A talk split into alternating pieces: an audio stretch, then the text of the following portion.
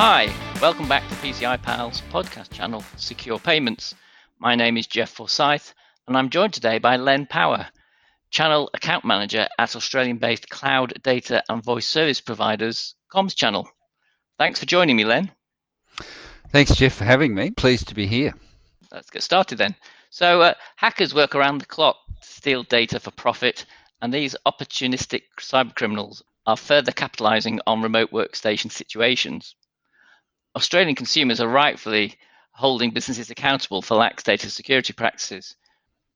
Today, we will discuss the state of payment security within Australian contact centres and what businesses can do in order to meet the highest compliance and security standards to build and maintain customer trust.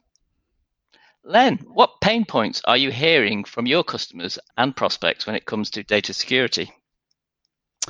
Well, Jeff, we hear a range of concerns from having no PCI protection, so where there is exposure to private card data lying in storage and possibly open to breach, and that presents a liability for the contact center owner, to the cases where PCI payment solutions are used where the agent and caller lose contact during the payment episode. So that creates a risk of loss of the completion of the transaction or the sale. There is definite interest in simple, secure payments process for compliance and a better experience. But the biggest concern that we've witnessed recently, and one that businesses ask us about frequently, is how can payment processes be done securely while agents, agents are working from home?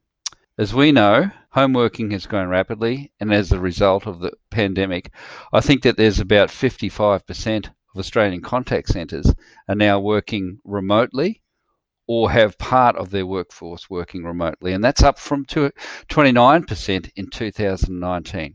So many of our customers are unsure how to secure their payment process remotely. That's the biggest concern. So, my advice to these organizations would be to firstly, they need to map out how sensitive data, particularly card data, how it flows through their company or organization. Maybe you have a website with an online shopping component, or a call center that takes payments over the phone, or your accounts department take payment de- details via email or post, but you need to map all those out. Secondly, you then work out exactly where the sensitive data uh, in those flows is stored and what equipment it passes through um, between um, nodes. Uh, and then thirdly, the companies should then evaluate the additional risks associated with processing payment data uh, in, in unsecured locations and implement controls accordingly. Many businesses use point of sale terminals to take payments, and it's not practical to give each remote worker their own PIN pad and ask them to enter card data at home. So, alternative methods to that are online virtual payment screens. But again, you know, the remote worker is having to ask for the credit card information and enter it manually into a web form. So, mm-hmm. the PCI Standard Security Council they published guidance back in 2018 uh, on protecting telephone-based payments, and this informational supplement uh, does make recommendations on securing card data for remote uh, and home workers. It does this by asking organizations to update policies and processes that apply to remote workers. For example, they say policies should clearly prohibit any unauthorized copying, moving, sharing, or storing of payment card data, and that remote staff need to be aware of their physical surroundings, taking care to prevent sensitive information from being viewed by unauthorized persons and it's important to ensure that staff update themselves regularly on the latest policies. And so it seems that home workers, just by virtue of the fact that they are working remotely, are in a riskier situation or setting for themselves and the cardholder. So this really brings home the importance of constant training reminders and a greater self-awareness about privacy and security, as their environment will be very different from being in the office it probably does not do the situations justice, but should all staff receive security awareness training uh, that emphasises the importance of data security as a minimum? And that's a key question. Uh, a simple measure like a password policy. Now, this is a primary example of how that should be implemented. So, uh, simply, you know, never share passwords. Educate staff on the importance of keeping passwords safe use a password manager so that it can manage the numerous passwords that we collect or have the passwords hidden by the system. Staff just need to know one password to this password manager, and then it manages a multitude of the pa- of passwords and sins that they have to cover. Home workers should not write down credit card or email around them, uh, or leave emails around them. Written down card data is is generally not securely shredded after it's used. Home workers should not repeat credit cards out loud. You know, we've we've all heard that when somebody's working at home and has read a, a credit card number out back to the caller. Um, and home workers should not be recording their calls where they do have card data that's being um, conveyed. So that's a simple policy, you know, that, and that's how it can uh, it, it can work better at home. So yeah, that's all really good advice. Um, and so finally, uh, um, we need to talk about phishing. Um, remote workers, they're not able to talk face to face. So additional checks uh, need to be carried out to verify the identity of uh, users calling in, say, for IT support, for example. So all staff should be trained to be aware of potential phishing calls. Um, IT support teams um, that get calls from users asking for password resets, etc., they should be prepared to identify um, rogue callers from people claiming to be you know, valid remote users.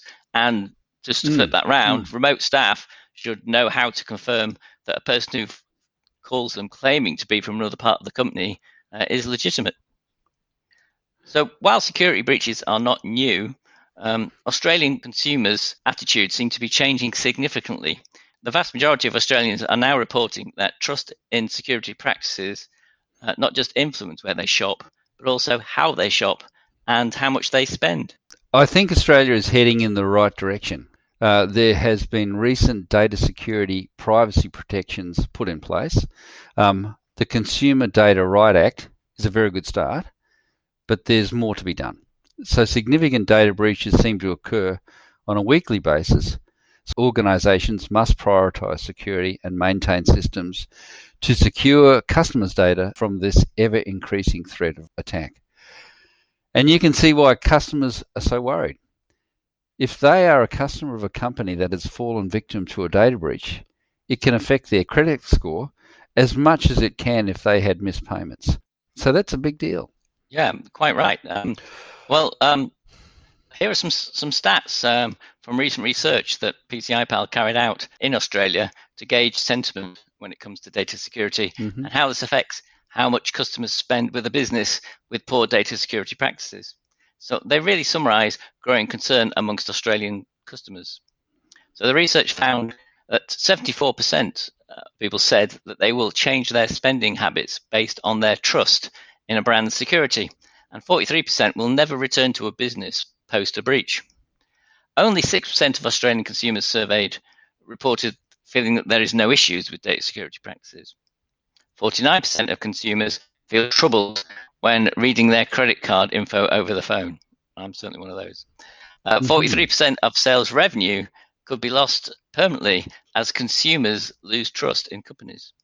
So, all this represents huge losses for a business's bottom line, as well as the fines and legal fees associated with a data breach. Yes, yes, I agree.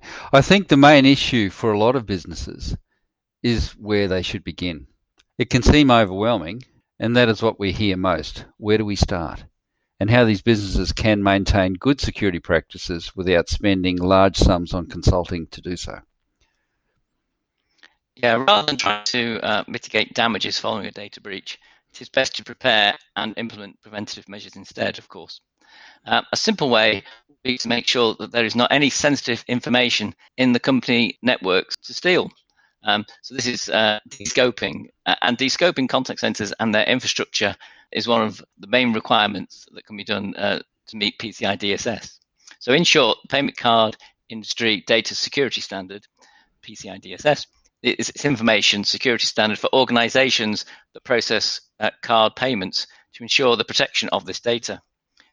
Becoming fully compliant with PCI DSS means dropping the use of things like compensating controls. Mm. These are, uh, these simply mean workarounds introduced to give organizations an alternative to security requirements that could not be met due to legitimate technological or business constraints. Yes. Research conducted by Verizon uh, found that um, uh, organizations subject to a security breach were more likely to be using compensating controls. So, in the short term, term compensating controls such as pause and resume, they sort of act as, as a bandage. Practically speaking, they are not good long term solutions for businesses. Relying on compensating controls will not prevent fraud uh, or breaches, um, thus risking business revenue. Being fully compliant with PCI DSS takes away the bandage and fixes the problem permanently, becoming vital for the survival of businesses, both in terms of reputation and finance. The best example that comes to mind is the storage of data in systems. Rather than investing time and money in protecting data from would be hackers, simply make sure there is nothing there to steal by using technology that descopes an environment requirements of PCI DSS. The less consumer data stored, mm-hmm. the less risk there is of that data being stolen. Yes. Mm. Yeah. Uh, so, on the subject of PCI DSS compliance, so the regulations are getting uh, an update. Um, PCI DSS version 4 has the current timeline of release for the first quarter of 2022. So, so what is new in version 4? Well, um, good question. Well, the big changes are that testing now has to be a continuous process, not just taking a snapshot once a year at annual audit time. The standard advises assessors to select samples over a period of time. Additionally, as we mentioned above, compensating controls for a long time uh, a troubling aspect of PCI compliance have gone.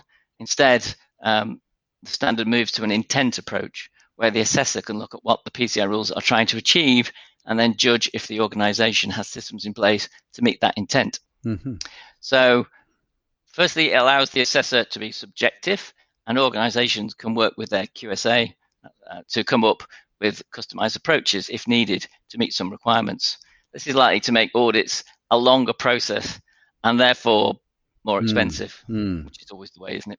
Mm-hmm. Uh, on the, uh, the more technical side, the standard has been generally updated to embrace cloud technologies. So words like firewall and router have gone, and instead we have network security controls. Also, terms such as antivirus have become anti-malware. Mm-hmm. Um, password management, uh, management has changed based on the latest NIST recommendations. so, excuse me, passwords must be um, longer, so a minimum length of 12 characters now. Okay. Uh, and whilst they can still contain special characters, it's no longer a requirement to use them. The only requirement is a mixture of numbers and letters. Okay. So we're moving uh, to the easy to remember, hard to guess sort of approach for passwords.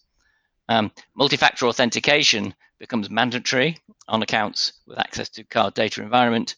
And as statistics show, uh, 70% of breaches start with a phishing attack. So the, the, requirement to train all staff to recognize social engineering attacks has been also been added.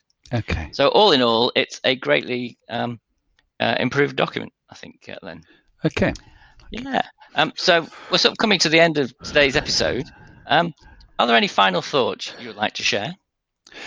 Yeah, for me, the keys from this discussion have been that Australians are becoming much more familiar with security breaches and they expect more stringent controls from their payment experiences. A contact center today, using highly sophisticated software, is also expected to provide a secure environment without the user experience suffering. The payment security standards are also moving with the time. Australian contact centres need to be compliant and are seeking cloud delivery for their payment systems. And they are also seeking uh, a very flexible architecture that can cope with a range of non standard payment requirements. Wonderful. Um, Len, thank you for joining me. Thanks to you, Jeff. Really good. Okay. Uh, thanks. Uh, and thank you for listening. I hope you enjoyed today's episode, Securing Payments in 2021 Australia. For more information on how Comms Channel and PCI Pal have partnered to provide Australian organisations with secure cloud solutions, head on to commschannel.com.au. Please remember to like and subscribe to our podcast channel.